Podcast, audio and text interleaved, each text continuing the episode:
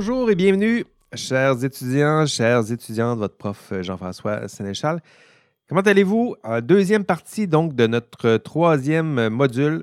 Au premier, premier épisode, nous avons examiné ensemble l'étendue du problème qui est celui du manquement, euh, de la faute dans le milieu du travail. Et je vous ai promis que nous allions euh, examiner les causes, les solutions à partir de l'exemple qui est celui de la triche universitaire.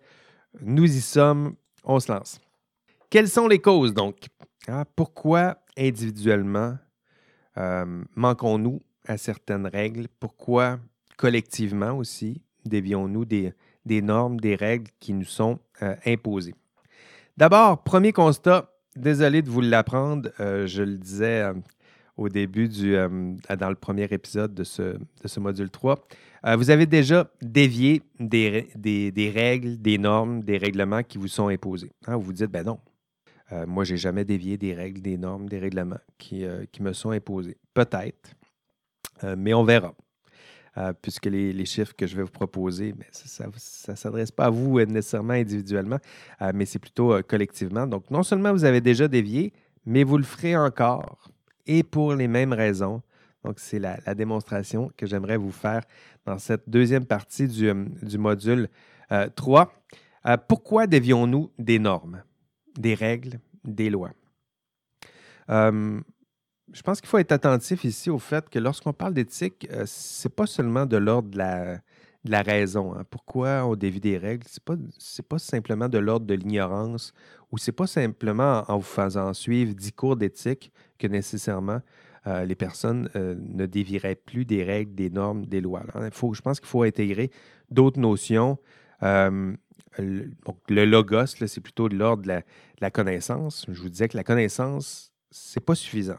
Hein. Donc, on, peut vous enseigner, vous faire apprendre des notions euh, par cœur, vous faire donner, euh, faire faire un doc en éthique. Ça ne préviendra pas euh, tous les, manquements et fautes. Il hein. faut, aussi considérer l'ordre du, pathos. Hein. Donc, le pathos, donc le logos, c'est la raison. Le pathos, c'est les. C'est ce qui ne dépend pas de vous, je dirais, vos, déviances, vos, vos, inclinaisons. Dans le cours, on va voir aussi les, les biais psychosociologiques. Donc, malgré nous, je pense que c'est comme ça qu'on pourrait le dire, malgré nous, il y a certains comportements que nous risquons euh, d'adopter. Et euh, l'éthos aussi, hein, en matière d'éthique. Éthique, ethos, c'est le même origine. Euh, c'est l'idée de, de, prise d'habitude Hein, il y a des comportements que vous avez déjà adoptés. Et euh, l'idée derrière le, concept d'ethos, c'est de dire que les comportements adoptés nous permettent de prédire les comportements que vous adopterez éventuellement dans, dans le futur. Hein, la, force de l'habitude. Il y avait des causes, je suis soumis à des pressions, je prends certaines décisions, puis ces décisions-là dessinent ou créent ce que je suis. Puis tranquillement, c'est difficile de sortir de ces, de ses bonnes et moins bonnes euh, habitudes. Donc, ethos, logos, euh, pathos, ça fait partie des, hein, des concepts qu'on va étudier ensemble. Et euh, l'exemple plus, plus concret que j'aimerais aborder avec vous, c'est la triche universitaire. Donc, l'étude que j'aimerais aborder avec vous, c'est celle, ça a été publié, ça s'appelle Cheating in College and the Workplace. Donc, l'étude du, comportement des étudiants euh, lorsqu'ils sont euh, au, bac. Donc, regardons, dans le fond, c'est ça l'étude. Regardons ce que, à quoi vous ressemblez en ce moment. ça nous permettra peut-être de prédire à quoi vous ressemblerez euh, bientôt dans l'exercice de votre profession. Donc, lorsqu'on regarde en matière de triche universitaire, lorsqu'on regarde les étudiants au bac, ben, un sur deux, ça revient souvent, ça, un sur deux, là. Hein? Un sur deux a déjà triché au moins une fois dans un test, dans un rapport de l'âme, euh, dans un exercice, euh, nommez-le. Un sur trois, donc un peu moins, a déjà triché dans un examen. Et là, je ne vous dis pas exactement ce que, les personnes ont fait. Ça, ça fait partie des, sondages. On, ont admis, ont confié avoir déjà triché dans un examen, que ce soit une petite ou grande triche, on ne sait pas exactement. Euh, ce qu'on sait aussi, c'est que vous, trachez, moins. Vous trichez moins dans les travaux d'équipe. Hein, peut-être par respect des, des, des pairs, des amis peut-être, ou des collègues qui sont dans, ces équipes-là. Donc, on triche un peu moins dans les, les travaux d'équipe. Euh, donc, ça, ça fait partie des, euh, euh, premiers nombres qu'on peut, mentionner. ce qu'on voit, c'est que ça va se répéter dans l'exercice de la profession. Donc, les, chiffres, ça, ça, revient. Donc, un professionnel, ici, on parle des ingénieurs, un ingénieur sur trois va falsifier des données au moins une fois dans sa carrière. Inventer, falsifier des données. Un sur quatre va ignorer des problèmes de sécurité et de qualité. Du moins, c'est ce qu'il nous confie. Donc, je ne dis pas qu'on les a observés puis on a vu des, des manquements. Puis, c'est les ingénieurs qui nous racontent ça. Un sur cinq va accepter des cadeaux inappropriés. C'est eux qui les qualifient d'appropriés. Un sur deux triche euh, utilise maladroitement les, euh, les, ressources de la compagnie. Euh, donc, ça, ça fait partie des, des problèmes typiques dans, dans, le monde du travail. utiliser le temps de la compagnie à des fins personnelles, par exemple, ou, ou partir avec une douzaine de, crayons du bureau. Là. Ça fait partie des, des, petits manquements. Puis vous me direz, c'est pas grave de partir avec 10 crayons, mais si 10 000 employés partent avec 10 crayons, ça, à, un, dollar du crayon, ça commence à, faire aussi avoir son impact, je dirais, dans le budget de la, compagnie. Une autre étude, euh, vous irez voir le, PowerPoint en question, euh, qui est donc l'étude de Harding sur la continuité, hein, les manquements à l'université qui se répercutent. Est-ce que les étudiants qui trichent, est-ce qu'ils continuent à tricher au fur et à mesure qu'ils avancent dans leur parcours universitaire et éventuellement se rapprochent du monde euh, du travail? Ce qu'on voit, c'est que les personnes qui ont triché au secondaire vont tricher un peu plus au college. Ici, c'est une étude américaine. Donc, le college, je dirais que c'est à mi-chemin entre le, cégep puis le bac. Donc, ils vont tricher un peu plus au college.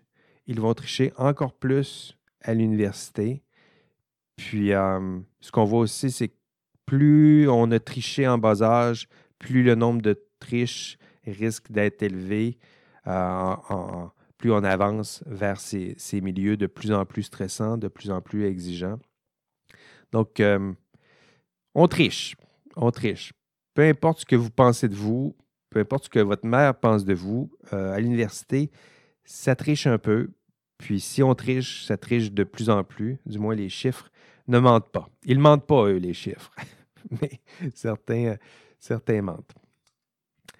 Donc, les chiffres, ça ne ment pas.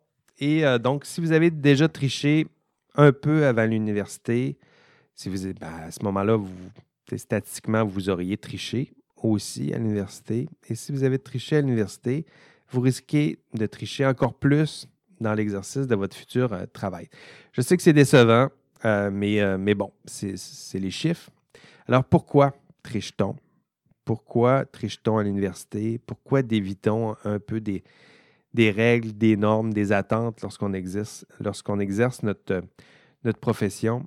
Euh, pourquoi tricher? Hein, est-ce que c'est vraiment ce que, ce que vous souhaitez devenir? Je ne pense pas. Euh, qu'est-ce qu'en pense votre, votre super-héros intérieur, votre surmoi, lorsque je lui, je lui annonce euh, ces chiffres? Donc, soyez prudent dans le système que vous allez, vous allez bientôt exercer votre, votre profession votre, euh, donc, dans votre milieu de, travail, votre milieu de travail influencera votre comportement. Donc, il y a plusieurs pressions organisationnelles. Je vous les liste, mais on y reviendra aussi à, plusieurs endroits dans le, cours. Mais euh, il y a plusieurs. Hein, ça ne dépend pas seulement de, vous individuellement, de votre connaissance des règles. Euh, l'environnement social, professionnel, le système de valeurs qui est promu dans, votre milieu de travail, euh, le comportement de la direction, de vos supérieurs, euh, les comportements que vous allez, euh, qu'on va vous demander, hein, des fois les attentes, le comportement attendu, ça aussi, hein, les attentes qu'on va vous formuler. Si on vous dit, tu dois être intègre, mais tu dois me produire trois rapports demain matin, ça se peut que je sois tenté un peu de dévier un peu de certaines normes. donc voilà, il y a tout ça qui est à l'ordre, qui, qui, qui peut influencer votre comportement. Donc, ici, c'est plutôt des pressions organisationnelles. Je parlais un peu plus tôt euh, de vos propres biais psychosociaux. Euh, donc, ça aussi, c'est à l'œuvre. Puis, ça fait partie des pressions individuelles, organisationnelles, des failles humaines qui peuvent influencer votre, votre comportement et, le vôtre aussi. Donc, je parle à vous euh, individuellement. Les raisons, donc. Pourquoi trichons-nous? Pourquoi trichez-vous? Ce serait peut-être plus direct comme ça. Pourquoi trichez-vous? Euh, dans l'étude de, Harding, il y a plusieurs, il y a plusieurs pistes d'explication, donc pourquoi on, triche. Typiquement, je dirais que les raisons qui sont les plus souvent invoquées, c'est l'insuffisance des ressources. Donc, vous manquez de temps. Euh, à l'école, c'est ça. Vous manquez de temps, vous manquez d'énergie. Euh, des fois, vous êtes incompétent. C'est normal, des fois. tu fais un cours de programmation, tu n'as jamais programmé de ta vie, ça se peut que tu sois incompétent. Puis le défi d'être compétent est trop grand. Puis à ce moment-là, on décide. Je ne sais pas pourquoi je prends la programmation et l'informatique. C'est peut-être parce que j'ai déjà entendu quelques histoires d'horreur en matière de triche. Euh, donc voilà, insuffisance des ressources, importance des enjeux. Ben oui, à l'université aussi, des travaux importants. Il y a un examen, il vaut 80% puis il se donne à distance, sans surveillance. Bonne chance. Bonne chance pour éviter la, triche. La forte probabilité de réussite. Ben oui, si c'est facile de tricher, ah, on risque d'accroître le nombre de triches. La faible probabilité de se faire prendre. Donc, si on ne vous surveille pas, ben, à ce moment-là, on risque d'avoir un peu plus de triche. La procrastination, c'est ça que ça n'aide pas. Euh, si vous retardez, je pense que c'est lié au, manque de ressources. Si vous reportez, procrastination, c'est ça reporter au lendemain, vous allez finir par manquer de temps, puis manquant de temps, ben là, vous allez finir par tourner les, les coins ronds un peu. Euh, mauvaise compréhension de la faute. Mauvais... ça, ça, ça, arrive souvent à l'université, les étudiants, ils ne veulent pas plagier, mais ils ne savent pas c'est quoi le plagiat. Fait qu'ils me font un beau copier-coller, pas de guillemets. Puis après, ils me disent je ne le savais pas. Hmm, oui, c'est vrai, c'est vrai au début de l'université. Mais à l'année 3 de l'université, ça devrait être un peu mieux, euh, mieux compris. L'influence des pairs. Pourquoi on triche? L'influence des pairs. C'est sûr que si tout le monde autour de vous triche, ne serait-ce que par ce sentiment d'injustice, on va se dire, ça se peut pas, ils vont réussir le cours, puis euh, pas moi. Euh, je vais tricher aussi. Donc, l'influence des, des pairs. Euh, punir l'autorité. Donc, ça, ça fait partie des drôles de, raisons, mais le rapport à l'autorité est important. si vous n'avez pas confiance envers l'autorité en question, il y a de la triche qui peut être accrue. Hein, un prof qui est un mauvais prof, ça donne envie de tricher. Donc, euh, mais faites attention, parce que ça risque de se répéter au boulot. Hein. Au boulot, ça se peut aussi, un mauvais, un mauvais boss peut-être. Donc, dans le milieu du travail, c'est à peu près les mêmes raisons. Insuffisance des ressources, mais oui, vous allez tricher dans l'exercice de votre profession. Pourquoi? Pour les mêmes raisons. Manque de temps, manque d'énergie, manque de compétences. Ben, vous commencez vous manquez de compétences, c'est normal, puis ça peut être tentant de dévier un peu des, normes, euh, de tourner un peu les coins ronds, l'importance des enjeux, il y a des livrables, c'est pressant, le client est exigeant. Punir l'autorité en, place, ça revient aussi dans les, dans les chiffres. le boss, un mauvais boss, ben, tout à coup, c'est de sa faute, c'est lui qui a mal géré ça. Euh, puis il n'aurait pas dû me demander ça, puis c'était trop dur à faire en deux jours, donc je n'ai pas eu le choix. Donc on transfère un peu la, la responsabilité. La procrastination, ça revient aussi dans le monde du travail. Ben oui, pourquoi, pourquoi cette belle habitude-là euh, s'effacerait euh, tout, d'un coup? Les règles non écrites.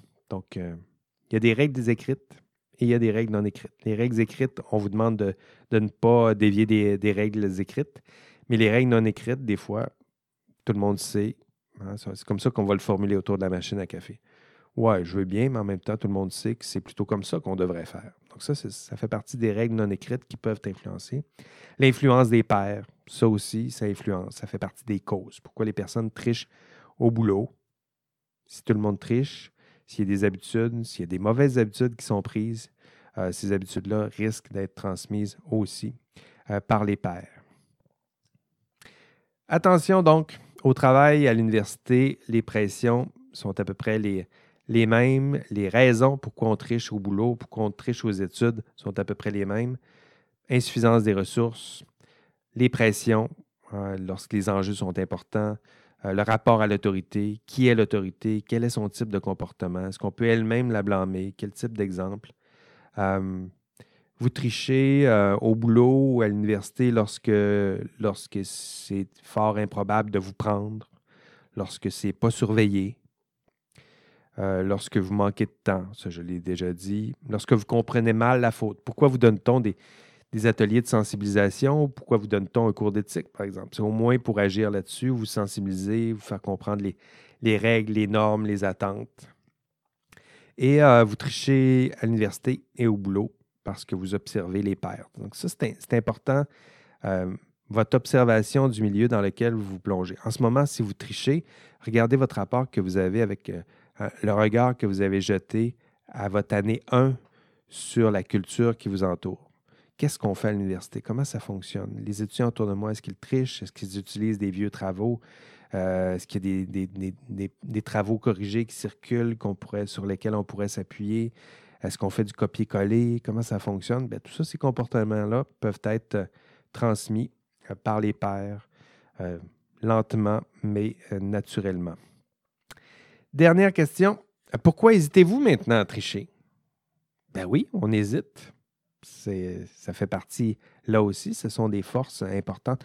Je vous dis, on triche. Il y a plusieurs pressions qui vous incitent à la triche, mais aussi des pressions qui vous font résister à la triche. Donc, pourquoi vous ne trichez-vous pas? Parce que là, c'est un peu plus c'est un peu plus fun à affirmer. Moi, je ne triche pas. Ah oui, pourquoi ne trichez, ne trichez-vous pas?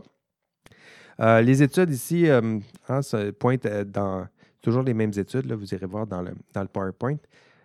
À l'école, pourquoi ne triche-t-on pas? Le désir d'apprendre? Ben oui, on va à l'université pour, pour apprendre. Hein? Donc, ben oui, pas juste pour avoir des notes, pour apprendre. Donc, pourquoi pas prendre le temps d'apprendre au lieu que de seulement courir après les, notes? pourquoi ne triche-t-on pas? ben, la peur de se faire prendre. Donc, s'il y a des, des sanctions, euh, de la surveillance, la peur du jugement des autres. Euh, si ça si on apprend que j'ai fait ça, comment ça va être perçu? Donc, c'est important déjà de saisir comment les autres perçoivent certains gestes. Est-ce que c'est toléré par les autres ou est-ce que c'est sanctionné? Pourquoi ne triche-t-on pas le sentiment de culpabilité? Ben oui, ça existe. Hein? Si on a la conviction de poser le bon geste, il n'y a pas de culpabilité. Mais si on a l'impression de dévier un peu de nos, de nos normes, de nos propres idéaux, là, ça peut, ça peut poser problème. Pourquoi ne triche-t-on pas? La peur des remords, justement? Ça fait partie des, des raisons pourquoi on hésite. Hein, cette, euh, les remords, cette, euh, cette tristesse, euh, la tristesse de l'âme devant son propre reflet. Tiens, je t'ai inspiré après après 1h30. Euh, les convictions morales profondes, donc ce que vous êtes, c'est sûr que ça peut influencer ce que vous êtes. je ne dis pas le contraire. Vos convictions morales profondes, ce que vous êtes, pas juste ce que vous dites, mais ce que vous êtes. Parce qu'il y a des fois des nuances entre les deux. Hein, ce qu'on dit, ce qu'on aimerait être et ce qu'on est. Et ce qu'on est, je le disais un peu plus tôt, c'est influencé euh, pas seulement par ce qu'on pense qu'on est, mais par les gestes qu'on a posés, la force de, de l'habitude. Donc, d'où l'idée de conviction. Et au boulot, ce qui, fait, ce qui vous fait hésiter, ça ressemble un peu à, tout ça. Donc, ce qui vous fait hésiter de, de tricher, de dévier des, règles, des normes, la peur de se faire prendre, euh, la peur des sanctions, c'est sûr, la peur que, tel geste euh, crée des problèmes de qualité, de sécurité. C'est sûr que ça fait partie des, vraies hésitations. Euh, vos convictions morales, personnelles, là aussi au boulot. Hein, donc, ce que vous êtes. Pas seulement ce que vous aimeriez être au boulot, mais ce que vous êtes. Ça, ça peut influencer ce que vous allez, les gestes que vous allez faire et vous fera hésiter peut-être. Donc, à l'Uni, à l'université comme au, boulot, les, résistances, ce, que, ce, qui vous fait hésiter, euh, ça se ressemble. Hein, c'est ce que j'essaie de démontrer, la continuité de tout ça. Ce qui vous fera hésiter, c'est à peu près la même chose. Les valeurs, euh, vos convictions morales, personnelles, le risque de se faire prendre, euh, le caractère, euh, votre propre caractère moral, c'est justement la force de vos convictions, les habitudes, vos gestes, votre capacité à faire un geste difficile dans un contexte stressant, le risque de sanction, les gains envisageables aussi. Hein. Une petite triche, si ça me permet d'avoir un A, comparativement à un D-, je vais peut-être le faire. même chose au boulot. Si une petite triche ici, ça me permet d'avoir tel gros contrat qui va me donner un bonus de 10 000 Ça peut être tentant. Influence des pairs, ça a été mentionné. Les pistes de solutions maintenant. Qu'est-ce qu'on qu'est-ce qu'on peut faire? Parce qu'il faut, euh, faut faire quelque chose, non? Je vous disais 50% un sur deux allait commettre des. Ben, avait déjà commis des triches ici à l'université, allait en commettre peut-être bientôt dans l'exercice de votre profession. Euh, il faut agir. 50% hein, euh, De quoi parlait-on? Mensonge, vol, violation de politiques internes, euh, harcèlement, discrimination, plagiat. Ah, il, faut, il faut agir. Puis je vous disais, ça a déjà commencé le problème. Hein, une personne sur deux ici même à l'université a déjà commencé à plagier, a déjà commencé à mentir un peu, dévier, euh, traficoter un peu le système, tirer parti du système à son, son avantage. Euh, il faut faire quelque chose, hein, individuellement et collectivement. Qu'est-ce qu'on peut faire? Comment réduire, je le disais, si on reprend mon image de l'iceberg, comment faire en sorte de réduire la taille de, l'iceberg?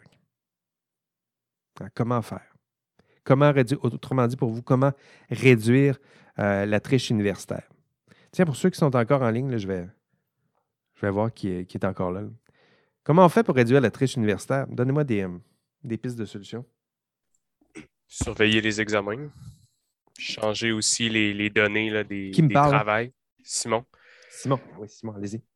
Ben, changer les données des, des travails. C'est sûr que si tu mets le même chiffre à chaque année, puis euh, que c'est le même travail que l'année d'avant, ben, il y aura plus d'étudiants qui vont avoir tendance à tricher. Leur chum qui est un an plus vieux le fait. Euh, c'est sûr que c'est plus facile que si tous les chiffres sont changés puis que le, travail est différent. Donc, surveiller, euh, réduire les, les tentations, s'assurer que le prof euh, fasse son, boulot aussi, donc ne vous plonge pas. Je pense que c'est ça, qu'on ne vous plonge pas systématiquement dans un milieu qui, est déjà négligent, où on a déjà ce genre de, comportement. Est-ce que quelqu'un d'autre a, ou peut-être si vous voulez terminer? Euh, oui, ben, en fait, c'est ça, euh, un peu comme Simon disait. Mais il y a des exemples qui sont vraiment flagrants. Vous parliez de, mettons, des plagiats en programmation. Il y a un cours en génie. J'ai parlé de ça, moi. Oui, vous en aviez parlé tout à l'heure. Euh, des étudiants, vous en avez parlé, mais c'est ça, il y avait un examen. Je me rappelle quand je l'avais fait, euh, il y, a un, examen qui se donne le matin où on a la réponse automatiquement après avoir fait l'examen. Puis le même examen se donne l'après-midi, comme à deux heures d'intervalle. Mm-hmm. Donc là, c'est les mêmes questions, la même chose. Donc c'est un peu courir après. Ben, c'est pas courir après, là, mais vous comprenez ce que je veux dire. Ça, c'est. En tout cas. Vous voyez un peu le, raisonnement que je vous faisais. C'est-à-dire, là, en ce moment, vous voyez qu'il y a un comportement qui est adopté, puis le blâme, il s'en va vers le professeur. Hein. Puis je ne dis pas que le professeur a fait son boulot, je pense qu'il a très mal fait son boulot. Mais il faut avoir en tête que ce genre de mauvaise figure d'autorité peut se répéter dans, dans, votre ordre professionnel. Donc, quand vous allez exercer votre profession dans un milieu de travail, qu'est-ce que vous allez faire si votre patron vous plonge dans un système où c'est tentant justement de, tricher les plusieurs. ça ne sera pas un examen, mais ça sera de sa faute s'il vous plonge. Donc, qu'est-ce que vous allez faire? Est-ce que vous allez blâmer votre employeur ou vous allez essayer d'adapter votre comportement si possible ou peut-être changer le système en adressant le problème à votre. Ben, tiens, on pourrait la poser, la question qu'est-ce que vous faites? Vous l'avez vu qu'il y avait qu'il y avait un problème, que c'est de la faute du prof, que c'est de la faute un peu euh, du système. Qu'est-ce que vous avez fait pour changer les choses? Je m'adresse à tout le monde, pas juste à vous. Ben, techniquement, je trouve que c'est quand même difficile parce que c'est de changer les mentalités au final. Euh, on dirait que pratiquement que c'est glorifié, là, comme l'exemple que je viens de vous donner. C'est après ça, euh, j'ai passé l'examen, que j'ai même pas étudié la matière. Puis la personne s'en vante, puis c'est comme si, dans le fond, c'était accepté, puis fait que je pense que le problème, ça vient vraiment de, ça à, la base. Mais bon, pour répondre à si ton employeur te pousse à faire ça, euh, ben là, euh, je crois que c'est difficile. Euh. Hmm. Mais on voit qu'il y a, des, hein, forces qui sont difficiles à, maîtriser. Ça ne dépend pas juste de vous. Si vous dites que c'est une culture, ici, ce serait la culture, ben, peut-être pas institutionnelle, j'irais plus une culture de, de programme ou de certains cours, mais ça peut se voir aussi dans certaines organisations, un milieu de travail où il y a une culture qui est en place. Puis, c'est la culture. On a l'impression qu'on ne peut pas changer le système, que le système est tel quel, que si on ne pose pas les mêmes gestes que tout le monde, on risque d'être désavantagé, donc injustement désavantagé d'ailleurs. Donc, ça, ça fait partie des, des vrais problèmes. Qu'est-ce qu'on peut faire pour réduire la triche universitaire? Est-ce qu'il y en a qui veulent continuer à, proposer des pistes de solutions? Il y aurait aussi peut-être des fois de venir euh, euh, bien former les étudiants. Des fois, tu as l'impression que tu ne te fais pas montrer la matière comme il faut. Puis là, après ça, tu arrives devant un travail qui semble un peu, euh, entre guillemets, impossible à faire parce que tu n'as pas, pas vu les notions que tu as besoin. C'est sûr que là, il y en a qui auront plus tendance à tricher là, hmm. versus un travail de ce genre-là que si ça fait trois semaines qu'on apprend de la matière qui va nous guider vers ce travail-là, ben là, c'est sûr que tu as plus tendance à vouloir le faire pour consolider tes acquis et euh, vraiment comprendre ce que tu as vu dans les dernières semaines. Vraiment, vraiment. Donc, ça, revient à la, compétence. Hein, je disais qu'une des causes, des fois, c'est l'incompétence, mais il y a plusieurs personnes qui peuvent être responsables de cette incompétence-là. Donc, des fois, c'est le programme, le cours, le prof, l'étudiant peut être aussi responsable de ses propres incompétences s'il n'a pas mis les, les efforts nécessaires, mais je ne blâmerai pas seulement l'étudiant, vous m'entendez bien, j'espère. Est-ce qu'il y a d'autres choses qu'on peut faire? Ben, ça allait un petit peu dans le même sens euh, que ce qui vient d'être dit, mais euh, dans certains cours, euh, il y, en a, il y a des professeurs qui vont donner des examens pratiques ou des examens des années antérieures. Donc, ça donne une meilleure idée vraiment aux étudiants pour voir leur niveau, est-ce qu'ils sont prêts, euh, le niveau de difficulté, le genre de questions. Puis euh, comme ça, il n'y a pas de surprise. Oui, c'est vrai, c'est une bonne, euh, une bonne suggestion. Donc, on le voit, il y, a de la triche, puis on, a des pistes de solutions.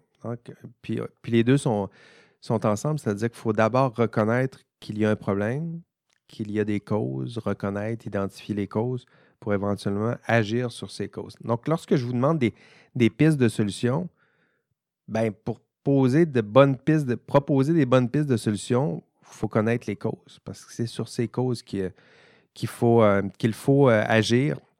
Donc, euh, c'est ce que je vous propose, moi, pour réduire. Puis c'est aussi, si je vous demande quelles sont les pistes de solutions pour réduire la triche dans l'exercice de la profession, vous ne connaissez pas encore le milieu professionnel vous ne connaissez pas encore le milieu de travail, mais c'est le même réflexe que je veux que vous développiez à partir de l'exemple de la triche universitaire. La triche est là, elle ne risque pas de s'estomper, au contraire, elle risque de s'accroître. Puis les, pistes de solutions qu'on va mettre en place, c'est pour réduire cette triche, qu'elle provienne, que, les sources soient individuelles ou collectives ou systémiques. C'est les mêmes outils qu'on peut mettre en place. Ah, c'est juste éventuellement, ce sera de connaître votre système professionnel, connaître votre milieu de travail, mais les pistes de solutions qu'on aura mis, euh, on aura déployées ici, c'est les mêmes. C'est agir sur les causes. Et pour vous, agir sur les causes, ben, c'est quoi? Si vous me dites qu'on manque de ressources, on manque de temps, ben, assurez-vous d'avoir suffisamment de ressources et de temps. Hein, si vous dites, votre prof vous dit, euh, vous avez un rapport de 10 pages, puis il faut le remettre demain matin, ben non. Ben non. Pas juste parce que c'est impossible, parce que si c'est possible, c'est parce que je vais être, euh, je vais avoir triché, je vais avoir fait quelque chose. C'est impossible de bien le faire. Et ça, c'est un réflexe qu'il faut développer aussi dans l'exercice de votre profession. Avoir des délais qui sont raisonnables, qui vous permettent de faire rigoureusement votre travail et non pas, euh, pour respecter les échéanciers, dévier des, normes. Donc, il ne faut pas attendre d'être à la toute fin, je manque de temps en disant euh, j'ai pas le temps. Non, c'est dès le départ. Si on vous dit vous avez deux semaines pour le faire, OK, est-ce que ça se fait en deux semaines? Ah, ça, c'est la, la, prochaine, euh, la prochaine question. Raffinement de la formation. Vous dites que c'est votre manque de compétences. Il faut agir sur la compétence, agir sur la formation, se former en la matière. Peu importe vos. Vous allez sortir de l'université, vous allez être incompétent. Il faut vous continuer d'accroître vos compétences. Donc, identifier vos failles, vos propres compétences, puis accroître ces, euh, ces compétences formation, sensibilisation. Donc, euh, avoir des ateliers de formation, sensibilisation. C'est l'impression qu'il y a des problèmes systémiques ou au cœur de votre milieu de travail. C'est important de proposer peut-être des ateliers de sensibilisation, formation. Ça fait partie du bagage d'outils qu'on peut mettre en place. Euh, reconnaître individuellement les, risques éthiques, euh, gérer prudemment les, délais. c'est toujours ça. Mais d'abord, il faut identifier les causes, puis après, agir sur, euh, sur ces causes. Donc, on reconnaît qu'il y a des risques, comment on peut agir sur ces risques? On reconnaît que l'autorité peut avoir une mauvaise influence sur, sur vous. Bien, ce serait important aussi de proposer, vous assurer que soit que vos employeurs sont compétents. Donc, un mauvais, boss, là, sauvez-vous. OK? Parce que ça, ça aura aussi une influence sur, vous. Me direz, je ne peux pas le faire à l'université. Vous avez en partie raison. Euh, dans votre emploi, euh, vous pourrez le faire. En tout cas, de plus en plus, surtout votre génération, le, votre taux d'employabilité est, assez bon. Donc, un mauvais boss, on se sauve parce que ce patron-là risque d'avoir une influence néfaste sur vous, sur vos pairs, sur la culture d'entreprise, puis éventuellement, ça, ça aura aussi une, influence sur vous. Donc, quelles sont les pistes de solution? La vraie question, c'est quelles sont les causes? Puis comment peut-on agir sur les causes ici à l'université? Et si les causes sont les mêmes ici à l'université qu'au boulot, à ce moment-là, on aura déjà quelques, quelques pistes de, solutions. Vous avez remarqué que lorsque j'ai parlé des, obstacles, des, freins au manquement et aux fautes, je vous ai dit qu'il y en avait plusieurs, votre conscience morale, les obligations morales, le risque de se faire prendre. Donc, il y en, a, sur certains, on peut agir.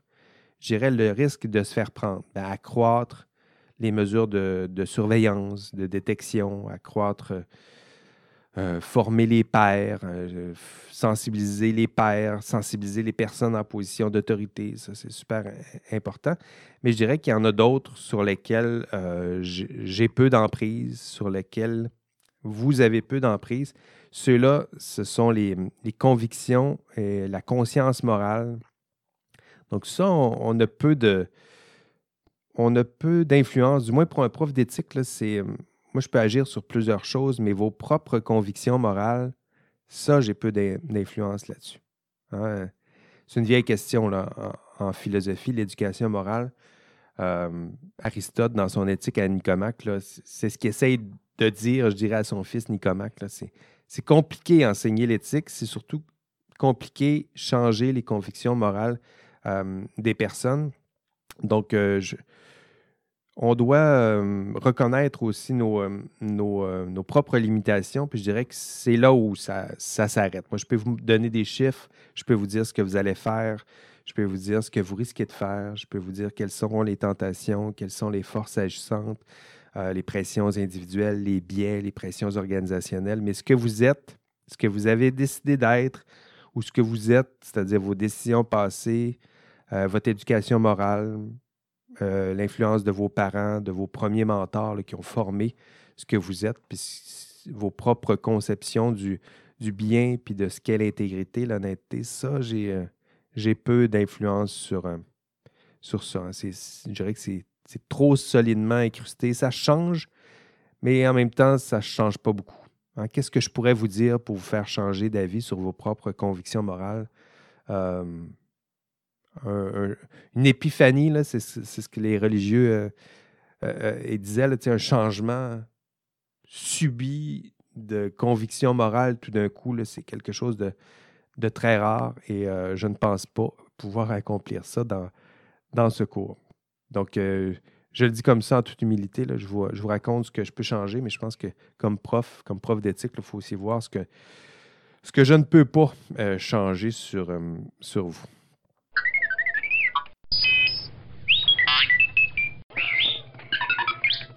L'indice dans ce podcast, surestimation.